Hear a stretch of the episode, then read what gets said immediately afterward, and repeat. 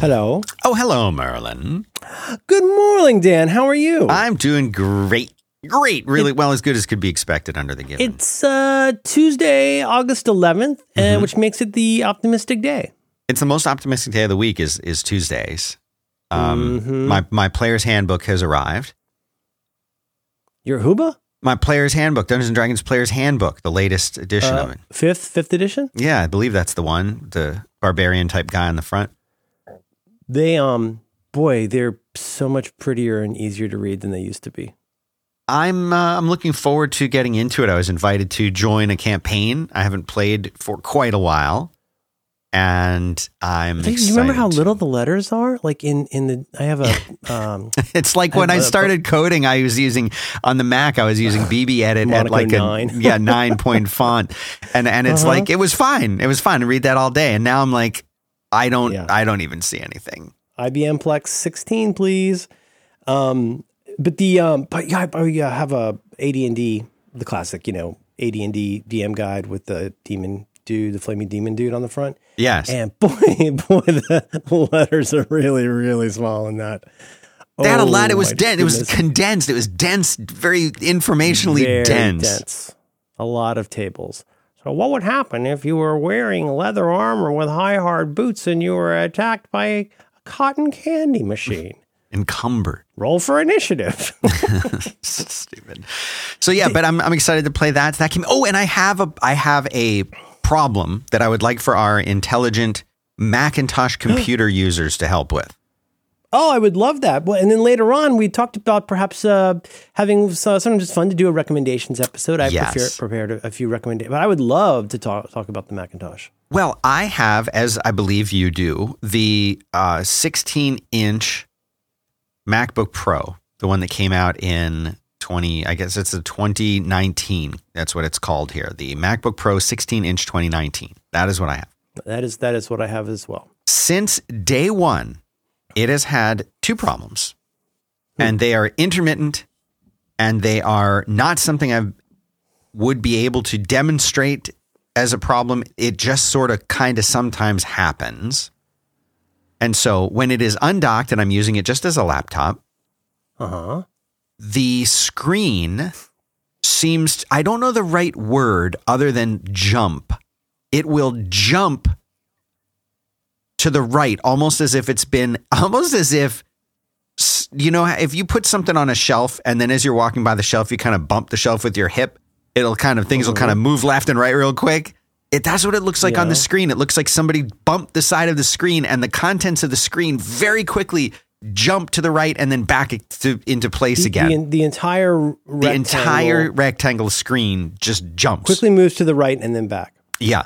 And it it might do this one time in a day. It might hmm. do it not at all. It might do it twenty times uh, in a day.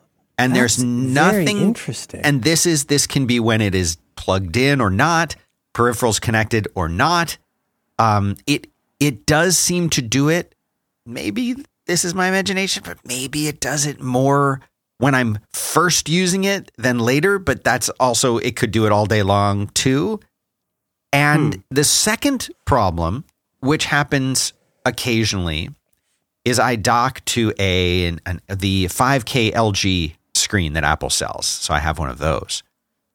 And sometimes when I connect that screen, there will be a little, if you could imagine just down kind of the middle of the screen, although it's not always in the middle, uh, going down just like a, a, a column from top to bottom of the screen that is just offset by maybe five pixels, a little bit lower. So it's sort of like you'll look at a straight line and it won't be straight. It'll just, for like, you know, like the width of, of uh, I don't know, not not quite an iPhone, will just be offset and pushed down a little. And to fix that, I have to disconnect it from the screen. But when I reconnect it, it mm. goes away and it's fine again.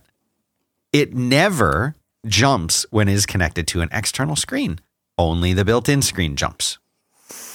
I have two utterly uneducated guesses. The one that's real easy is it sounds like you got a hardware bug. Yes. But the other one... And it has done this the, from the very first day, the first time that I turned it on, and you would say, well, Dan, why didn't you take it back in and do a thing? Because Dan, why didn't you take it back in and do a thing? Because I don't like doing that. Nope, me neither. I don't return anything. That's why. The second one was, uh, and this is, you know, just about as helpful, if more outlandish. Uh, it, it so you don't get the weird thing when it's attached to a screen. Correct. Or docked to use an external screen. Co- correct. Um, that makes me really think there's something hardware going on. But also my first immediate thought was the way my T V uh, tries to tries to prevent burn-in mm. by subtly shifting pixels and doing the pixel refresher, which does nothing. I'm huh. so embarrassed, Dan. I have the M S N B C breaking news burned into my screen, and it kills me. It, what a shame to have to wear... visually is that I've we have apparently watched enough M S N B C to have breaking news burnt into the screen. Feels great. I've run Pixel Refresher so many times. So the guess there was going to be that there's something that um, that involving uh, pre- preventing burn-in or an energy, um, you know, power energy thing related, where it's just trying to offset it. Like I I don't know. That's weird. I think.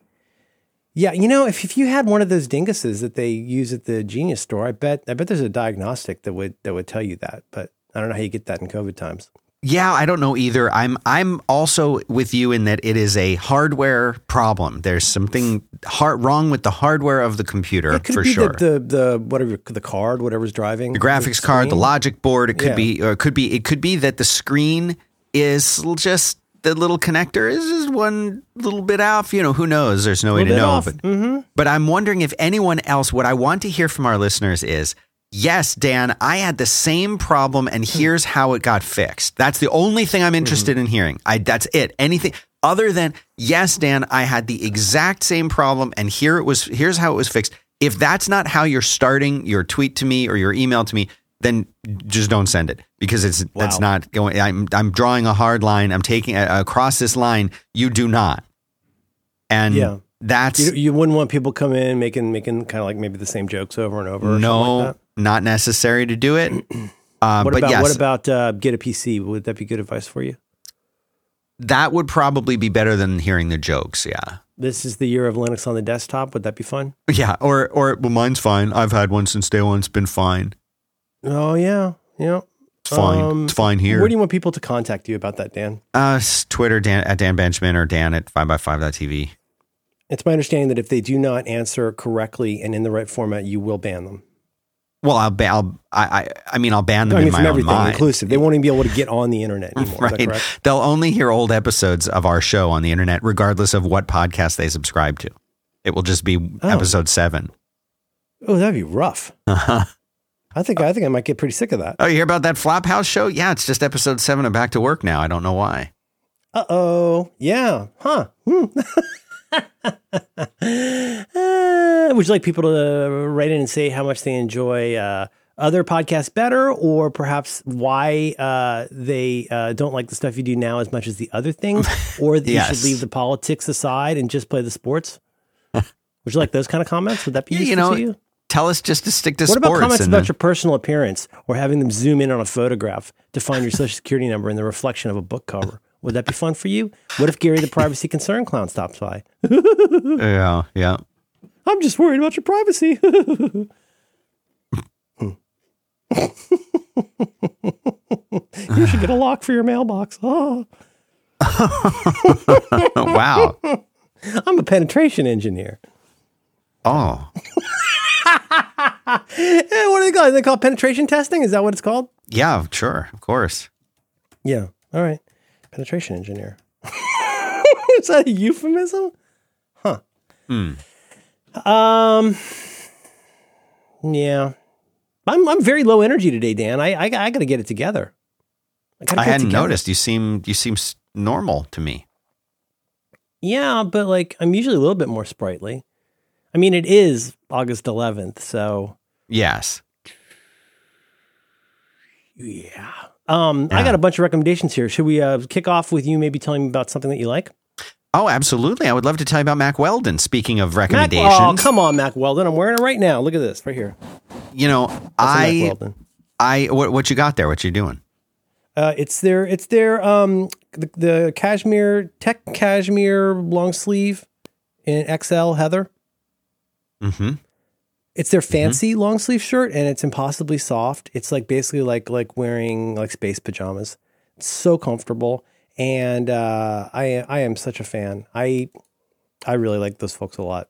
I, I need to get a new pair of those internet slippers, and uh, I, they're always sold out of my size because I think Gruber and me talking about them probably. I'm guessing it's you know the Colbert bump of us talking about it. You still can't get the damn slippers. Mm-hmm. But luckily, I got in early. But I do I would like a new pair. I, you know, nothing sadder than an old slipper. That was, that was Hans Christian Andersen that said That's that. That's who said that?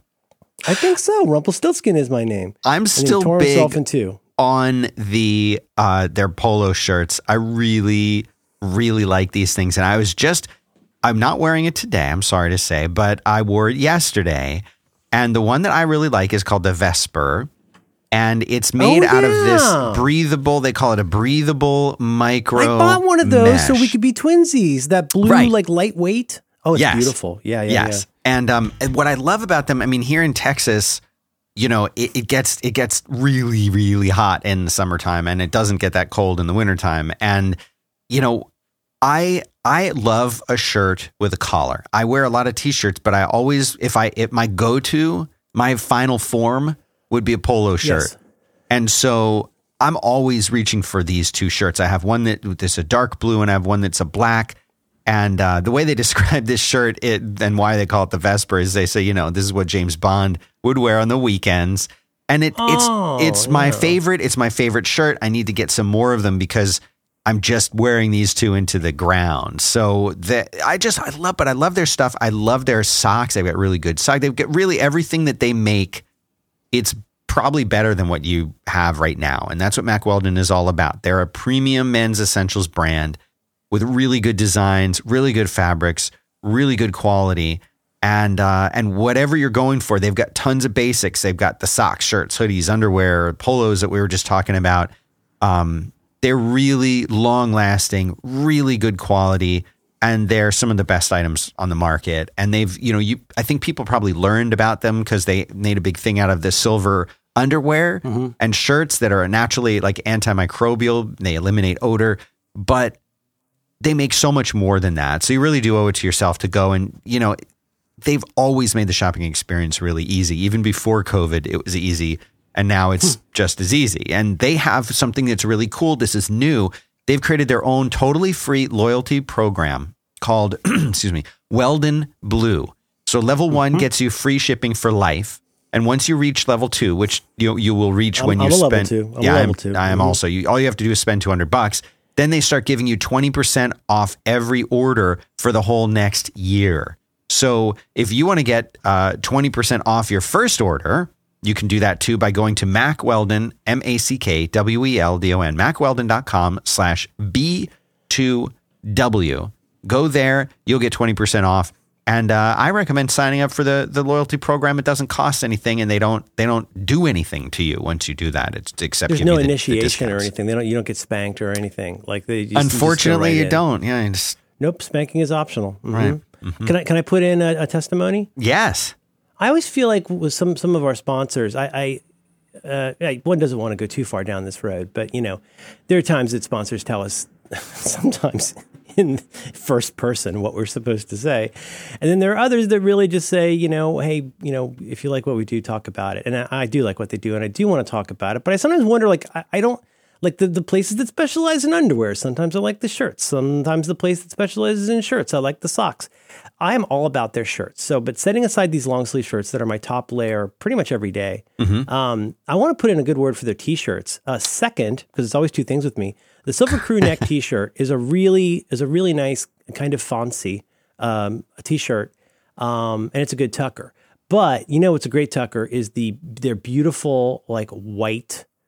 Just regular old white undershirt. It sounds like the most boring thing in the world, but here's two things about it, because it's always two things with Mack Weldon. Mm-hmm. One is the way this thing is engineered is is very unusual. It's like something Howard Hughes would make. I don't understand how how, how they do the shoulders the way they do, but it's almost like a shoulder gusset kind of thing. They're yeah. really comfortable. But something that seems so obvious, you if you tuck in this shirt, it stays tucked in. it's it's a little long on purpose. Mm-hmm. So that if you're going to have a white undershirt, in this case, you get this shirt for when you want a bottom layer. Maybe not maybe maybe not for Texas in the summertime, couldn't stand the weather, as Stevie Ray Vaughan said. But you put on this white T-shirt, you tuck it in, buddy, that's going to stay tucked. That's all I want to say about that. Mack Weldon, a big fan. Now, where do people go, Dan? Uh, they just go to mack weldon dot com slash B two W. That's on the internet. B two W, yeah. B two W, okay. All right. Um, hey, listen, I'm, thanks for the money, but also thanks for the shirts. Mack Weldon, thank you. Buck, buck. Maximum Weldon. Maximum Weldon. You think you've seen Weldon before? Jennifer Beals in Flashdance. Oh, I'm watching. I'm watching the um, Mission Impossible movies with my boy now, and we the watched first one literally two nights two nights ago. We watched one. Oh, the first ones are so bad. They're horrible. They're just That's so. What people say, but three, four, five. Oh. Man, three, four, we're on the we second one, and oh, it's like a slog to get through it. And we're both sitting there. Is the second one the John Woo? Is that the John Woo one? Yeah, and we're like halfway through it, and uh, he looks at me, and he's like, "Dad," like he's like, "I still." He's he hits the, you know, you can tap the little um the controller, and it shows you like how far progress into the movie yes, you are, yes, yes, and yes. how much is left. He taps it, and he's like, "How can there still be like two hours left on this movie?" He's like, we're halfway through it. He's like, I still don't know what's going on. I don't know. Who, and he's good at this stuff. I'm like, I don't yeah, either. Yeah. And he's like, I don't know who, he's like, other than Ethan Hunt. He's like, I don't know who anyone is. I don't know what they're doing. I don't know where they're yeah. going. I don't understand any of their motivations. I don't understand literally anything. And he's like, and, and who's this guy here? I'm like, that's Anthony Hopkins. He's like, what's he even in the movie for? I'm like, yeah, I don't, I yeah, don't know. Yeah. I don't know. Well, um, I'm going to unintentionally start the recommendation that I'm most definitely repeating this recommendation, except that it gives me an opportunity to say something I learned from this podcast recently. I'm a huge fan of the show um, Blank Check podcast, Blank Check with Griffin and David. And uh, it's really a delightful um, film um, podcast by... Um, so Griffin Newman is the guy who, you probably know him best as the guy who plays the Tick, or plays Arthur oh, on yes. the Tick. Yes. The guy with the glasses. And then also the co-host, the two of the two friends, um, David Sims is a wonderful uh, film critic for um, The Atlantic. And then uh, producer Ben, who I met at a funeral. He also was on the show, and he's terrific. And, um, but they're, they're, they're people who genuinely love movies. And of course, some of the very funniest and most memorable episodes are where they go ham on some terrible movie. But by and large, what they do, the premise of the podcast, for those of you who haven't listened, and I really encourage you to listen because their chemistry is delightful. If you like nonsense like this, you might really like Blank Check. Um, but the premise of the show is, the titular Blank Check is somebody has, and then, you know, Griffin says this at the top of every show, you know, some some directors early in their career have a really big success and are given a blank check. Sometimes, sometimes uh, cashes and sometimes it bounces, baby. But so what they'll do is, like, they just finished up their series on Nora Ephron. So it's things Nora Ephron wrote and some things that Nora Ephron directed. They've done a ton of these. The one that they did for Verhoeven leads to my favorite episode of the show, which is which is um, RoboCop, which Griffin Newman thinks is the greatest movie in the world. And it's very, very, his his love of this movie and his over-the-top need to discuss every single line in the movie is so freaking funny. It's really great.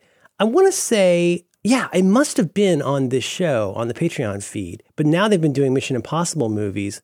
And I, I feel like this is where I heard it. I, I apologize if it was someone else, but they were talking about how how easy it is to really screw up an action movie by...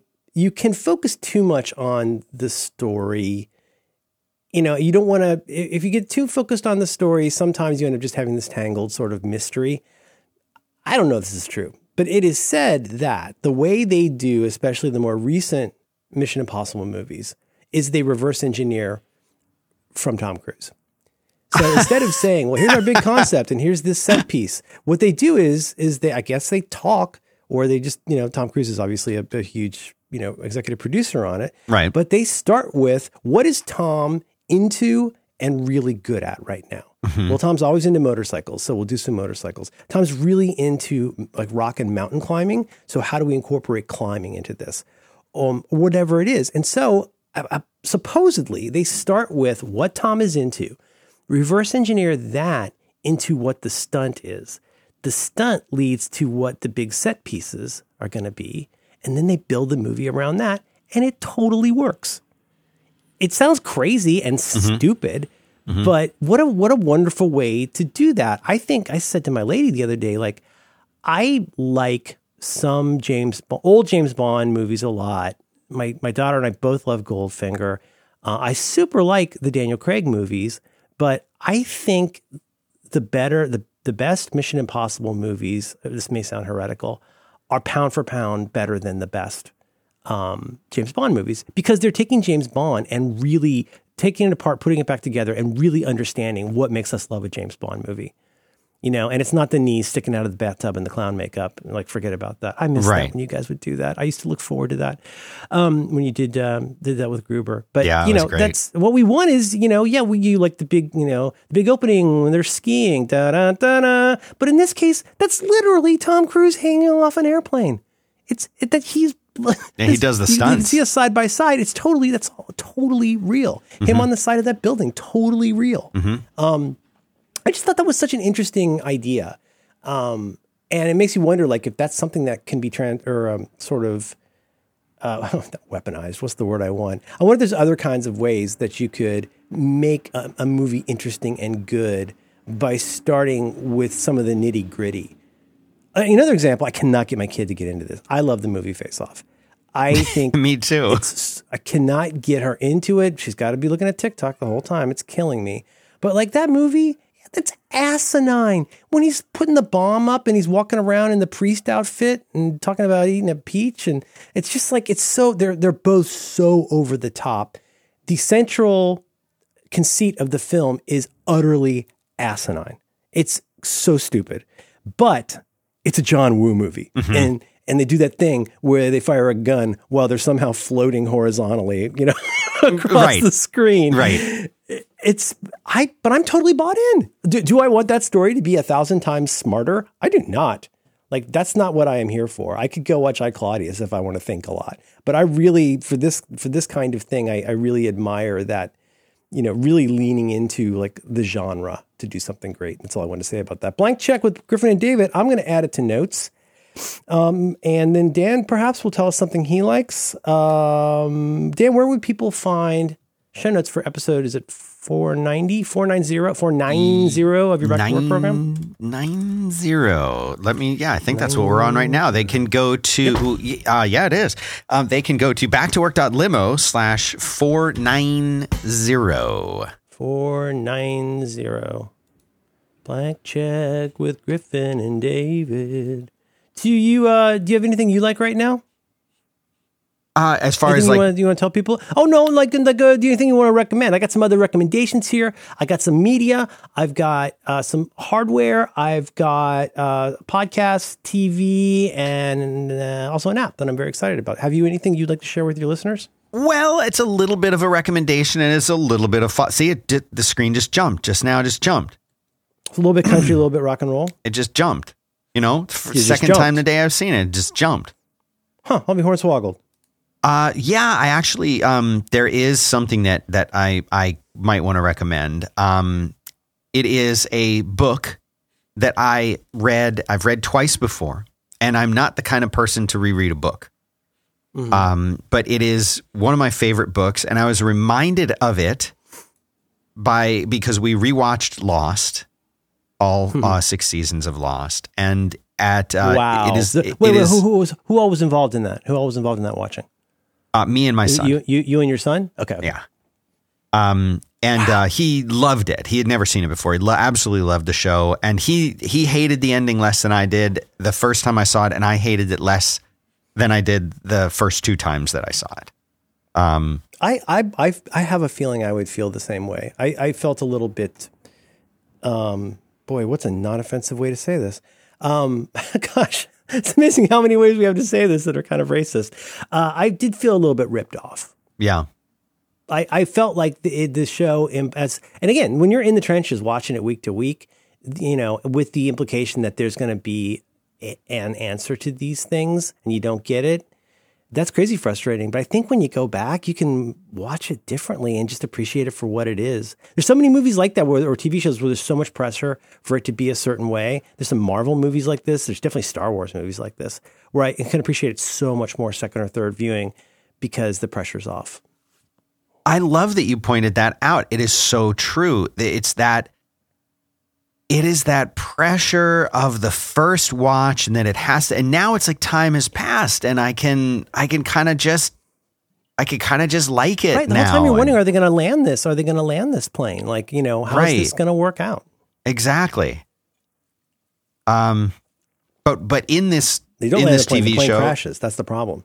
Sawyer is an avid reader of books. And one of the books that he reads, uh, is Watership Down by Richard Adams, which is, yes, it's about rabbits. Um, mm-hmm. But it's a really sad one. Yes, it's incredibly sad. Yeah. And I remember that. I loved this book. I, I first saw it as a uh, as a movie when I was a little boy. I don't remember the year that it came out, but it I, I would not recommend this movie to anyone uh, in modern times. But at the time, I loved it. And then I... Um, And then I uh, I read the book when I was young, maybe not too young for it, but younger. And then I read it again as an adult and absolutely loved it. And so I'm reading it again. So that's something. But um, I have more more recommendations and stuff like that too uh, to mm-hmm. to talk about later. But I want Wa- no, so I want you to go. Down. Watership Down book. Okay. Um, let's see. This one's not particularly exciting, but. Um... You know what? That's really boring. You know what? I, I bought a uh, I bought a fountain pen that uh, that John Dickerson likes. It's made by Muji. It's very inexpensive, and sometimes I like a different pen. My day to day go to, I usually use a because you care so much. I usually use. Ooh, that was nice. A Palomino Blackwing pencil that I've shaved to a very upsettingly long point. Um, my go-to pen is usually a brand called Tulle. I will put it in show notes, T U L, an impossibly smooth, uh, but sharp pen. It's so rare to get a sharp, like very fine line pen that also flows freely. They're, that's seemingly like antithetical, but I've also been enjoying the, um, this, uh, this Muji fountain pen, uh, which sometimes you just, I like a fountain pen because it slows you down a little bit. You know, it, I've, I've found that, um, writing, that's such a pretentious word to apply to anything that I do these days. But sometimes I want it to be slowed down a little bit, and a fountain pen uh, just naturally causes enough friction to make me not want to make that noise too scritchy scratchy, and I kind of slow down a little bit. But uh, I'll put all these in show notes. Those are those are some good pens. I wrote my thesis in college with a Pilot Varsity fountain pen, which were very, very copious in their uh, liquid dispersion. But uh, that's fun because you can write, write big and bold. Scritchy scratch, you know what I'm saying? I'll put those into notes. Tell me about another thing you like. Oh, I can tell you. Oh, all. Or sorry, I got to rephrase that. Dan, do you have another recommendation for our listeners? I, I do. Um, one of the things I've been doing a lot of recently is video editing for a couple different projects that I've been working on. And video editing is such an interesting thing. I spent, um, I spent a n- number of years in the past right around the same time that I was first starting podcasting. So like between two thousand six and two thousand eight or nine, uh, yeah, about eight is when I, I, I was using Final Final Cut Pro seven. Final Cut Pro. Final Cut Pro seven. And mm-hmm. um, I found that Final Cut Pro at the time was, it was, you know, it was, there was a little bit of a learning curve, but once I got it, I really had it. And I was able to, you know, really crank out these videos and, and, and screencasts and stuff that I was doing back in the day. And so recently I um, I was getting back into the need to to do some video editing again. And so I assumed mm-hmm. I would just, I owned a copy of Final Cut Pro from a project that I had worked on. I'd hired someone. It's a long story why I owned a, a license of it, but I had a license of it. So I thought, well, even though I haven't used it since version seven, how, how different could it be? Final Cut Pro ten, it's the same. I'm sure it's the same. Mm-hmm. They've completely changed it. And I know a lot of people that were doing Final Cut Pro seven. And then when ten came out, they kind of said, no, I'm, this is wrong. And I, I don't like it. And I didn't get it. And I thought, well, this isn't intuitive to me. It's very, very different. They have this thing called the magnetic timeline. And there's, instead of dealing with, instead of having sort of separate tracks, like you might in a podcast editing application, it kind of merges everything like into a, one track. Slim lanes, and, they call them. Yes. So it, it you still do kind of have that, but there's a different there's a different approach to it. And I I didn't get it right away. And I said, okay, I'll take one of these uh, like courses. So I bought an online course for like sixty something bucks. It's like a six hour course, but if you actually like, instead of just watching it, if you actually do every step that they tell you to do, it becomes like a twelve hour course.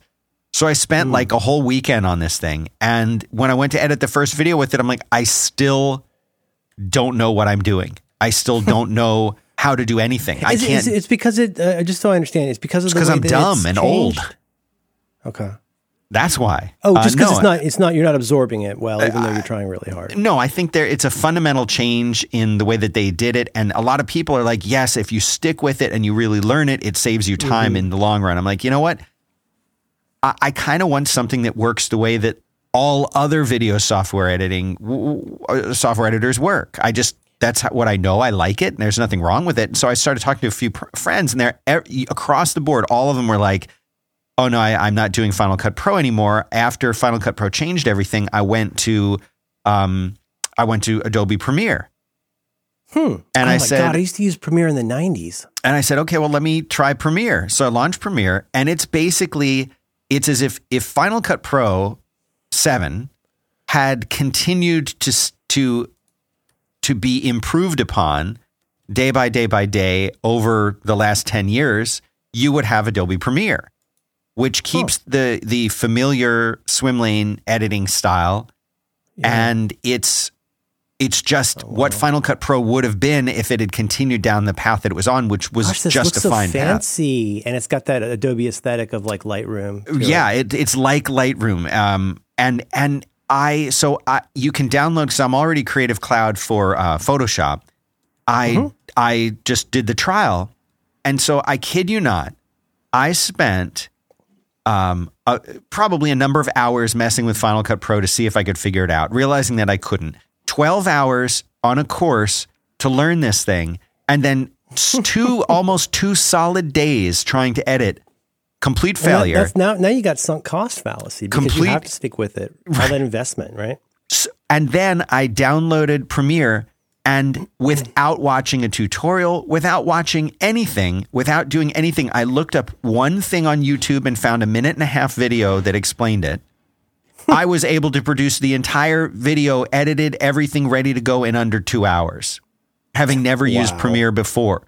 So that's uh, that's wild. I, so my recommendation is Adobe Premiere if you want to do video stuff, but why is F C P so screwed up right now? I don't get it. Like, it's really like, and people, I, I talked about it on Twitter, and people are like, oh, it's just, it's great if you just put in the time, you just spend the time with it, whatever. And I'm sorry, like, maybe if I spent another two weeks, like, trying to learn this thing, I might have been okay with it. But I wonder if it's like a Bloomberg terminal, Bloomberg, where people are like sort of proud Bloomberg. of how difficult it is to use. Maybe. Or, or, or also, I mean, like, you know, there's, there's certain kinds of things. I hate to use such a, like a lumpen phrase, but it doesn't work with the way my brain works. Where there's some kinds of things like this app Descript that just got a really nice update. The app that I use for editing podcasts and video, well, some videos, but mostly just, you know, creates a transcript and then you edit visually. Um, but that just got a nice update. But that works the way my brain works. Whereas somebody like, say, like probably like a Jim Metzendorf, that would be like real kid stuff to him. I imagine he would really want to be in Logic or whatever. But yeah, th- do you think that could be part of it? Where it's like, this just, this is not, This is not an, a good fit for the my mental model of this sort of work. It's kind of a fancy way to put it. Think about what people go through with I D Es and text editors and wanting the fonts a certain way and all that kinds of kind of stuff. I mean, it's, they're all just text files, buffers of text, but like the way that you edit those and the way that you put those together is is a is quite a different matter, right? Yeah, it definitely is. I, I mean, and, and that's the thing. It's like there's the, there is a, a certain mentality that you get. Or mentality is not the right word. Methodology, a certain approach that becomes familiar to you. Why, oh, I say that's why I say mental model. Because right, mental model. You, like so, like if you got the swim lanes in GarageBand or you got the swim lanes in these other apps, like that, it just makes a lot of sense for if, if a mental model is a way that we understand our brain tries to understand something kind of abstract. Through maybe, I've, I mean, this is not, I don't, I'm not a scientist, but it's my understanding that we develop this sort of unconscious way of thinking about how we think about this. And the swim lanes make a lot of sense. Now in Descript, you get one, pretty much one lane that's your main audio. And then you can have this secondary place where you can drop in other audio. But it's specifically designed to not need all those swim lanes. It's it is really for podcast editing. And most podcasts don't have that many different people. But you want a unified timeline where, you know, Dan is in blue and I'm in right. pink and John right. Roderick is in yellow. And then if you, at any point, you can always right click on that and say, I want to edit this sequence, and you go in and see the individual tracks as classic swim lanes. Right. But most of what you do, you don't need that. Unless you're doing some Jason Snell level stuff, you don't need, you don't need all of that. You know, uh, and if you do need to do a lot of crazy work with dealing with drift or, you know, working with uh, crosstalk or any of that kinds of stuff, uh, it's all, that's all available to you in other places. But like my mental model just works well with Descript. I, I also have another example of uh, A, exactly what you're talking about, and B, involving um, video editing. I hadn't oh, thought yeah. of it till you said it. But I, I sometimes I have occasion to put together just some really basic video, usually usually as a as a goof, you know? And so yeah. I'm going to want, a, you know, I want to be able to drop in some video, drop in some audio, do basic transitions, just real simple stuff. Like iMovie is okay. My wife is, as we speak, this very moment, dealing with iMovie. I still cannot for the life of me figure out and remember how to make a transition come in where it doesn't say there's not enough video for this. And like, uh, I don't, it just, it's, it's, it's simple, but not in a simple way. It's simple in a complicated way, which if not Apple well, at their what worst, does that is mean? Definitely Apple at their most. Well, okay. So, so, so one problem is you could make the argument that a, a Casio digital watch from nineteen seventy-eight is simple. It is simple in that there's only a few little buttons, but you ever try and change the minute? Do you know how to do that? Do you have a paperclip? Do you, you do this to go to this mode and you pop to this mode and you're going to want to take out that tiny, tiny, tiny little piece of like onion skin paper with the directions on it to remember how to change this? It is, it's, it, it, it's two different meanings of the word simple. There's, there's simple in terms of elegant, and then there's simple in terms of not having enough affordances to deal with this in a simple way. Mm-hmm, mm-hmm. I mean, how many years did it take to have the revolution of a clock radio by the time we didn't even need clock radios anymore to get to the revolution of a clock radio that knows when it's daylight savings time, right? Uh, it's daylight saving time, but you know, stuff saving. Like that, where in this case, I think iMovie is simple at the expense of ease of use. I, it's just really annoying, but I do sometimes have a need to do like a little thing. Um, and I, and, uh, Scott Simpson was putting together, he's been putting together like little clips, like two minute clips of, uh, bits from You Look Nice Today to put up. And I was like, what are you using for that? Cause um, I drive myself crazy with all these overpowered video apps. And he introduced me to something called Filmora nine by a company called Wondershare. And I don't know, it's, once again, it works with the way my brain works. Like if I just need to go do some, sometimes you know what I want to do? I want to do something real simple. I want to take some video I've got from the back of a truck and make a one minute clip. So basically it, it's, a, it's a lot like using Fission, the wonderful Fission by Rogue Amoeba, where I go, okay, uh, clip, clip, trim, save. That's it. I'm done. That's all I want to do. And I know that's not difficult to do in iMovie, but it's everything's a thing. You got to open it up. You got to create a project. You got to drag this into there. You got to put that into here. And then I don't know, just, I, I can't even, it might be a distinction without a difference, but I feel like that's another example. Uh, I don't think this was super costly. Um, I did buy it. Let me see how much it is. Filmora nine sells for forty-four dollars a year or sixty-nine ninety-nine nice for a one-time uh, lifetime plan. Um, but, you know, uh, th- that's just another example for me. Filmora nine. Find, find the thing that scratches your brain in a happy place.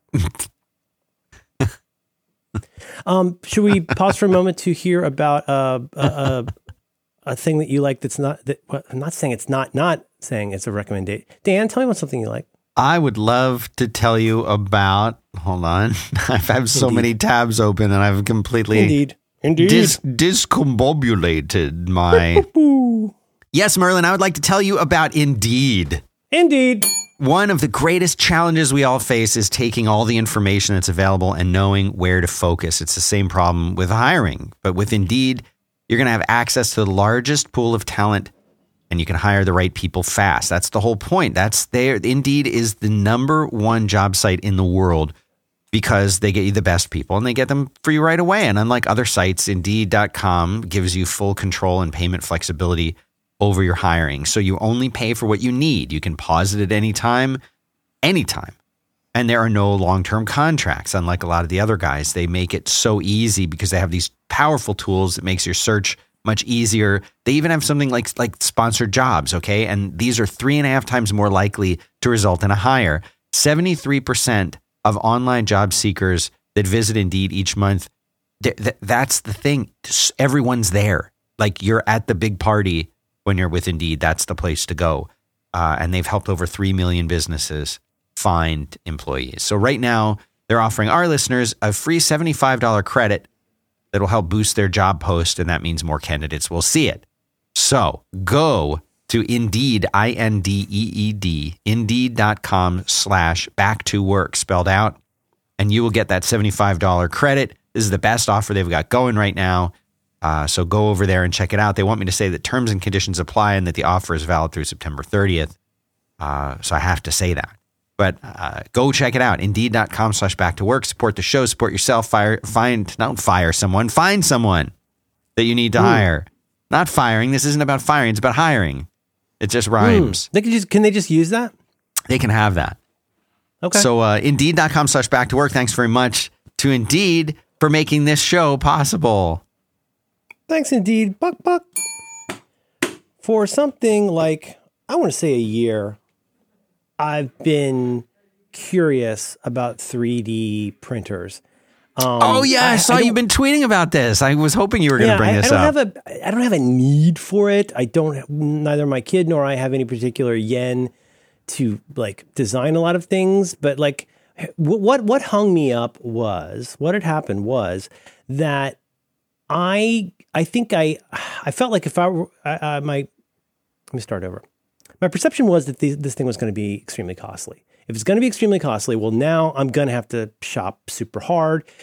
And, you know, like any of this, these things, I don't know enough to know what I don't know. I was getting advice from friends, but like I felt uniquely stupid about, you know, what I needed out of this. So to cut a long story short, I hadn't moved on this because I hadn't found the good one yet. And of course, my friend, um, my friend Alex knew that I'd been curious about this. And so they popped me um, a message when this one apparently well-regarded three D printer went on sale. Now, regrettably, yeah. as I as we record this, it is no longer on sale. But I did get a three D printer, and we are playing with it, and it's pretty darn fun. Uh, Monoprice M P Voxel three D printer, fully enclosed, easy Wi-Fi, touchscreen, eight gigabytes onboard memory, Polar Cloud enabled. Is it in our uh, our show notes? Yes, okay. I think so. I, I hope so. Um, it's got one hundred fifty millimeter cubed build area, so it's pretty small. Um, there it is. But it's really it is it's so much it is so much fun to play with, and um, it's uh, given. Oh, that it looks great. Sale, this is looks really compact. And I got it for like three hundred bucks. That's am- how'd you get it at such a good price? It's more than that on here. It was thirty percent off. That's oh, what I'm dang. telling you. Alex gave me a ping to say, hey, you know. This, this, this, a lot of people like this one and it's thirty percent off. And it's generally reviewed pretty much across the board. It's, uh, as far as I've seen, as like, this may not be the greatest one of these you'll get, but this is T H E beginner three D printer. That it's not over limited in what it can do. It's not too difficult to use.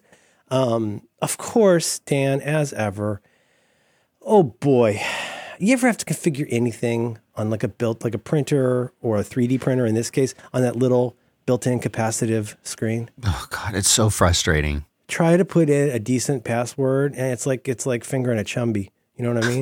it's it's real bad. Hmm. I with my chumby, I used to have to have like a device, like a screwdriver to make the buttons go. But no, it's um. Anyway, so the screen I, just I jumped. It just jumped just now. It just jumped just now. It just jumped just now. Just huh. now did it. Huh. I wasn't even doing anything. I just did it. So far, we've made a skull. Um, I made uh, a Baby Yoda, otherwise known as the Child. She printed out a SpongeBob meme. Uh, I did print out a thing that's meant to basically test how well your printer is working, but it looks really cool, and I thought it'd be a fun desk dingus. Mm-hmm. Um, anyway, this is most, I don't, I'm not sure why, I don't know if it's fair to really exactly call this a recommendation, but uh, maybe keep an eye on this. I like Monoprice as a company. I, I hope they're not canceled, but I've had really good luck with Monoprice stuff in a way that I don't always have the same luck with the Amazon Choice products.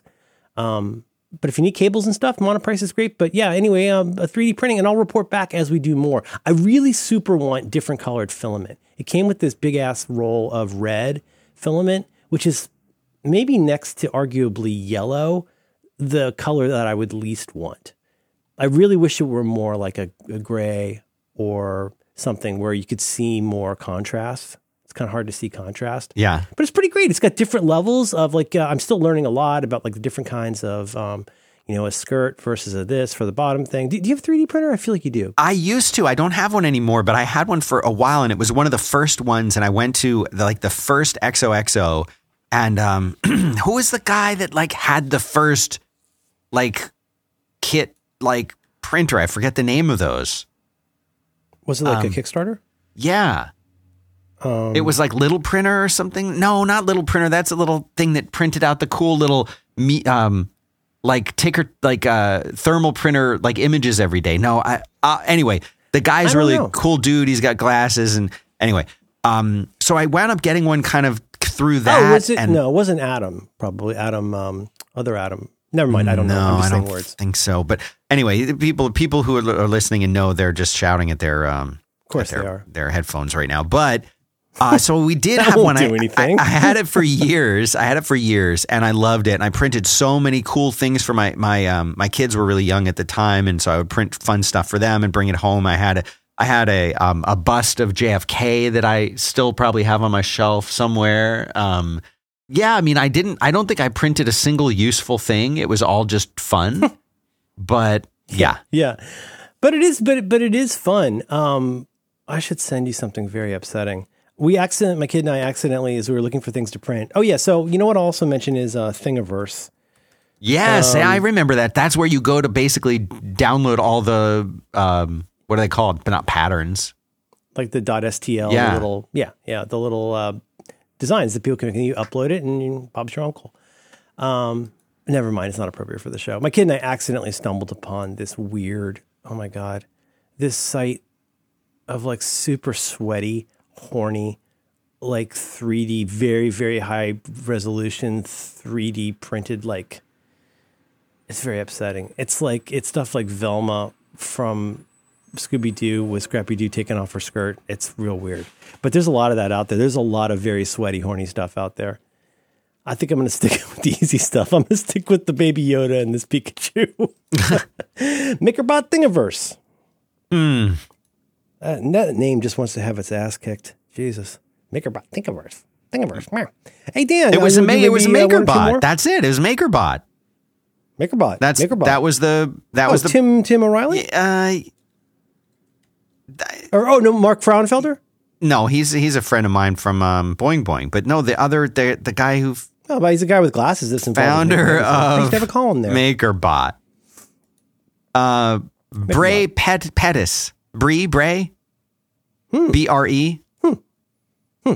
That's that's the guy. But yeah, I had one of these MakerBots, um, and it was it was they were so like oh pri- that guy yeah yeah I've seen this guy do talks. I yeah, feel he like. he's he's, he's a guy cool who does dude. Talks. Yeah, he's a talk guy, isn't he? Like a thought leader or a, or a topic expert or something. he's an oh, he's an American entrepreneur.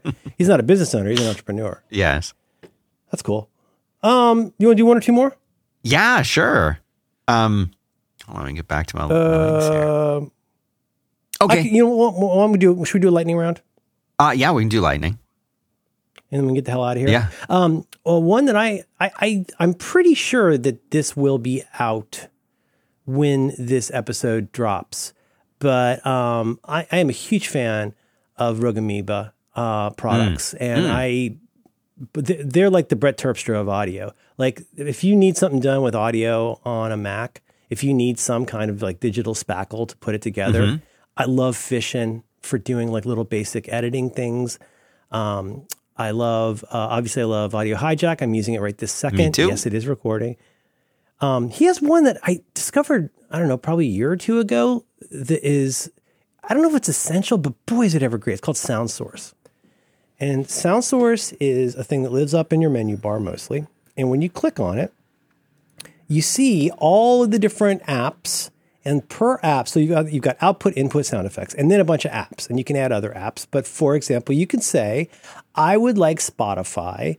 When I play Spotify, I want it to use the following, be the following volume. I would like it to go to the following device. And you can even do, and so you can do volume overdrive. You can say, if you want it to be louder, you can pick a whole bunch of options for a ten-band equalizer. These are just the ones that I have installed. Um, you can do the Apple, what's called Apple Units, the A U multi-band compressor. Yeah, this is like, like you see, for Spotify, this is how I want it to sound. Mm-hmm. But also, it handles uh, plugins. So because I'm uh, a user of iZotope, I've got an iZotope uh, R X seven spectral denoise available here. But the, the key part is how great it is to have such granular control over where your where, how and where you consume your audio. It's really, really great. And there's a new version of SoundSource, uh, SoundSource five should be coming out. I believe any, Paul says it's coming out, I think any day now. And um, I just want to give a shout out. Um, I would say go and check it out. Uh, Rogue Amoeba has so much great stuff. They've given away so much great free software.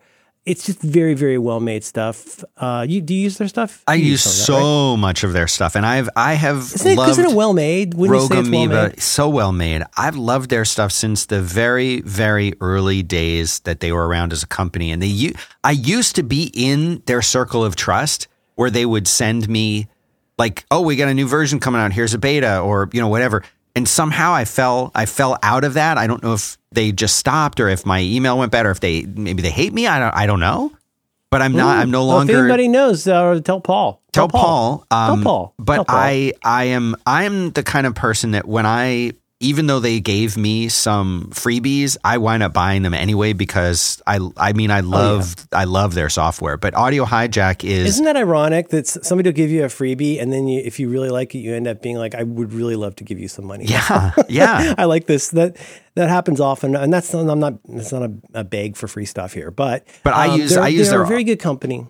I'm huh? sorry, I, I was just gonna say I use their Audio Hijack, which is what I'm recording with most of the time. Um, Farago mm-hmm. is their soundboard. That's what I use on like shows like Killing Time and other ones to do the soundboards. Right, right. Um, Loopback, loop, there's loop, Loopback, loop, Loopback loop. is a looper, a caddy. it it allows you to route.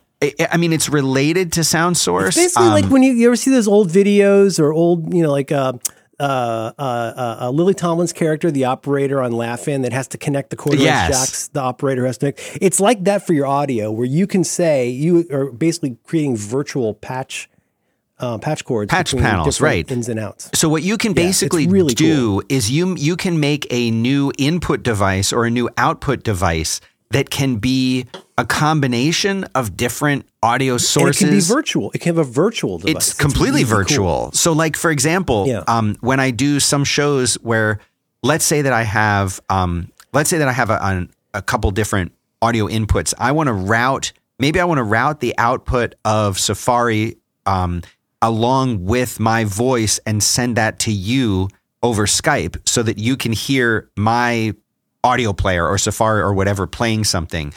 I can ra- I can make a virtual device with Loopback. I could call it like me plus Safari, and I can put that as the microphone in Skype so that when I'm talking to you, you're hearing those things combined. It works the same yeah. way with recording. It allows you to, there's so much that you can do with this, and, and at this, and it's all visual. So what you're basically doing is you're dragging the outputs or inputs of one device, you just drag the little lines and they go in and you can mm-hmm. make different channels. You, you can monitor Yahoo pipes. You yeah. Yeah. Pipes? It's just like pipes.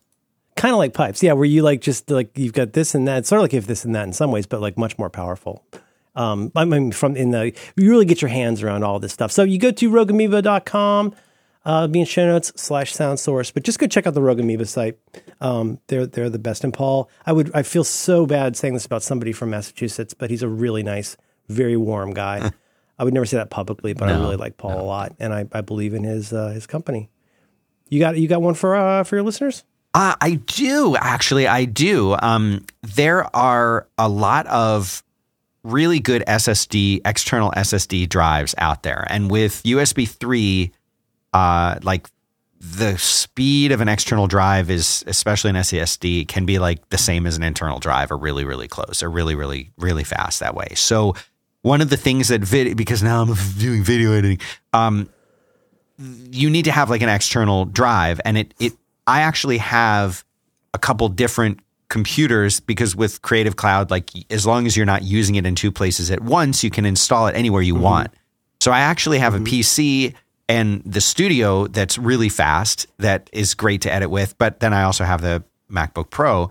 Um, so be, being able to have a drive where all your projects and media are stored means pretty much anywhere you want to go, you get all your stuff. So I went, and most of the people that I know, the video editors and people that I know, recommend the Samsung T seven Touch Portable S S D, two terabytes up to ten fifty megabytes per second, U S B three point two, external solid state drive, black M U P C two T O K slash W W. Can you put that in notes so I can see it? I am putting it in notes right now. It is there. Um, however, um, for mm. a, a bit less money, for about fifty bucks less money. Oh, I have this one. I hang this off my T V. I have this one. There you go. It's it's pretty yeah, much I hang it off my L G. It is like the standard for external solid state drives. Um, but I wanted to save a little bit of money. And so I got the, their Western Digital has one. It's the W D two terabyte, uh, my passport S S D external portable drive, U S B three point one up to five forty megabytes per second, W D B K V X zero zero two zero P S L W S N, which I know you've heard of. The, the, the W S N. Yeah. Okay. yeah. Yeah. Yeah. I, I know the one you mean. And yeah, so yeah, for yeah. about sixty bucks less, it's basically the same thing. It, Can you is believe it, these prices, Dan? No. This is insane. It is I, I will insane. never, as God is my witness, I will never get used to the changes in technology pricing, but especially hard drives and RAM. Oh my goodness. This so is the, wild. the Western Digital two ninety-nine. The Western Digital is slower. Uh, so if speed is like really critical for you, if you're dealing with lots and lots of like four K files, You might notice, mm-hmm. you might notice, but um, it, I, I'm very happy with, with the cheaper one, but maybe I'll go to the Samsung next. But that was, the, those are my two recommendations, two in one. You know, I know we model ourselves here, Merlin, after uh, the way Wirecutter does its recommendations. So yeah, I would the say second cheapest one. The, there's the, uh, the top pick and then the budget pick for you. Ugh, woof. Yeah. Um, I, I think I mentioned I have this real cockamamie for a while. I've been doing it less now, but I have this real cockamamie way of doing the equivalent of offsite backup rotation, but for media to take home. And I've been getting these. Um, oh God, who makes them? All you need to know is that they're available on Prime now. So, you know, same day delivery. And it's, I think it's, it's uh, eight terabytes, a spinning disk, but eight terabytes for one forty bucks. Can you even wow, imagine that? That's crazy. That's completely, completely insane to me. Um, I think all my other ones can wait. Um, I had a... I want to hear one more from you. One more. You got one more? No, I want you to do one more. It's really embarrassing. Nah, it's fine. I've been disloyal. To whom? The industry. Which, which industry? I've been listening to a Spotify only podcast. Oh, it wouldn't, I wouldn't have done it, except I already pay for Spotify anyway. So, you know, this is like the kind of people who explain their fur coat as like, well, you know, at least it's a used fur coat. So it got killed a long time ago. Um, I, you know, I, I'm not going to join Stitcher. I'm not going to join Luminary. I'm not going to do any of those, but I already am a very happy Spotify music fan. Mm-hmm. I hate what they're doing to podcasts, but guess what? Here we are. Um, the Oral History of the Office, hosted by the guy who plays Kevin. Oh. And everybody's, every, if you like The Office, you guys, it's real good. Um, and it's, I'm up to um, the mm, second most recent episode. I'm up to the Jim and Pam episode. But basically it's about, you know, how the how the show started and deedly dee, and like how it's been on, was always like barely on the bubble, just being kept alive by this one exec at N B C who essentially put his career on the line to get them two or three more episodes at a time. Until the big event, of course. Well, the first kind of big event is that Steve Carell is in the um, forty-year-old virgin, but then Steve Carell wins a Golden Globe for the forty-year-old virgin, right as the actors are also really starting to, you know, a little bit of hagiography, but so delightful. Everybody from the cast, I think Stanley's not there, and I haven't heard Phyllis yet, but a lot of the main folks, plus, of course, Greg Daniels and um, Michael Schur, Um, and it's a, oh no, also no Creed so far, which is a bummer, but it's really, really good uh, to hear this uh, in their own voice. It's a show that I treasure, and uh, Oral History of the Office on the uh, service that may not be named. I forgive you. On behalf of the industry, I forgive you. Really? You forgive? I do. Wow. I do. That feels good. Thank you. I thank you for the absolution. It feels good to me too. Um, I can, for my last one, I can recommend, I'll let you pick it, um, either a um, monitor desk mount, uh, a moisturizing cream, mm-hmm. uh, a mouse pad, or a U S B external audio device. You tell me which you are more interested well, in. Well, b- based on your, your, your terrible job of price anchoring, you know that I am going to say the moisturizing cream, please. Okay. So... Um, my son started to develop a little bit of uh, psoriasis, which is, my grandmother had. I have psoriasis. It's, um, yeah, I mean, there's a lot of people it's that do. It's not moderate to severe, but I do have it. And so, yeah, she she had it really severe. Um, yeah, that my sucks. son like had the, a, the real crusty, like. Yes, black. yes. Yeah, that sucks. And so he was getting like a little spot that was kind of down like by his ankle. That mm-hmm. I looked at it and I'm like, oh yeah, I think I know what that is. Um, and so always wanting to go a more natural route if possible, I thought, you know, maybe there's something that we could put on it that wouldn't be, you know, we wouldn't have to do anything extreme. And I found a cream that had a lot of really good reviews. Um, and they have since like the original product uh, went, like it went away from Amazon, and the new one that came back doesn't have any of the same reviews. It only has six reviews on it. I don't know why, but it's the same stuff. Hmm. Um, I have I take issue with the company name, which is A N U Med. A N U Med. No, no, no, no, no, no, no, no. But it is the A N U Med Vitamin D three cream with magnesium, ten thousand I U, healthy skin care and face cream, maximum calcium absorption, non-greasy moisturizer for dry skin, three ounces. Ooh. And it is, um, so it just, it softens it up. And well, basically it just it, mostly it helps with itching. Well, yes, it does all of that, but it has uh, vitamin D three in it and magnesium in it. And these are the things that supposedly are very, very helpful for, I would call it like, like psoriasis spot treatment, as opposed to like, if you have your, like your whole body kind of thing. But, yeah, yeah. um, This worked on his little patch, and like within a week, it was almost completely gone. And now he puts it on every few days as maintenance, and it has never come back. Um, so That's this stuff wild. is really good. Okay. You can you can use it. You, did you put it in show notes? Yeah, it's in there now. Okay, I'll, um, I'll try it. I'll try it. And it's uh, it, I've used it too whenever I had like um, eczema or something like that, and like it works. Uh-huh. We've never sounded older. I realize, but uh, well, it works. It, it works that's, really I mean, good. What are you going to do? You can you can be old or dead. yeah, yeah, that's true. Yeah, that that that kind of stuff. It's almost like what? Uh, like I used to get um, I used to get really bad cold sores, especially if I got a sunburn. Oh yeah. But um, but like it's before I had the sense to like go to a doctor and get something like what's called acyclovir. But you know, there's all of these different things. Like oh, you just try this Blistex. Or just try this, you know, this tincture, or put toothpaste right. on it. It's right. like, it's just, it's so wild. The first time, I mean, not to be, not to go too deep on this, but at one point I, I did get a a prescription for something for psoriasis, and it was like, oh, what was I doing before? yeah, this this stuff actually works. So if you say that stuff actually works, I will try it. I'm very skeptical of these kinds of things because I think it tends to be like the the Blistex and essential oils kind of thing, but. If it helps his little patch, maybe it'll help my little patch. Try it. I'd, also, that's a, that'd be a sweet name. That'd be a sweet name for him. You should call him Little Patch. Little Patch? Yeah. Okay. Okay, Dan, I think we've helped a lot of people. I hope so. So uh, what are you going to do on tomorrow, Wednesday, August twelfth? Just, you know, my, my usual, my usual. Usual Wednesday ritual. You do a yeah. thing where you throw the ropes around. Maybe yep. you get a vegan burger. Okay. No. Hmm. No. No. No. No, whatever is the Dan, opposite you, of vegan um, is what I want. I'm so glad we had this time together. Me too. Um, let's button this up. All right. Okay, I love you. Love you too, Merlin Man.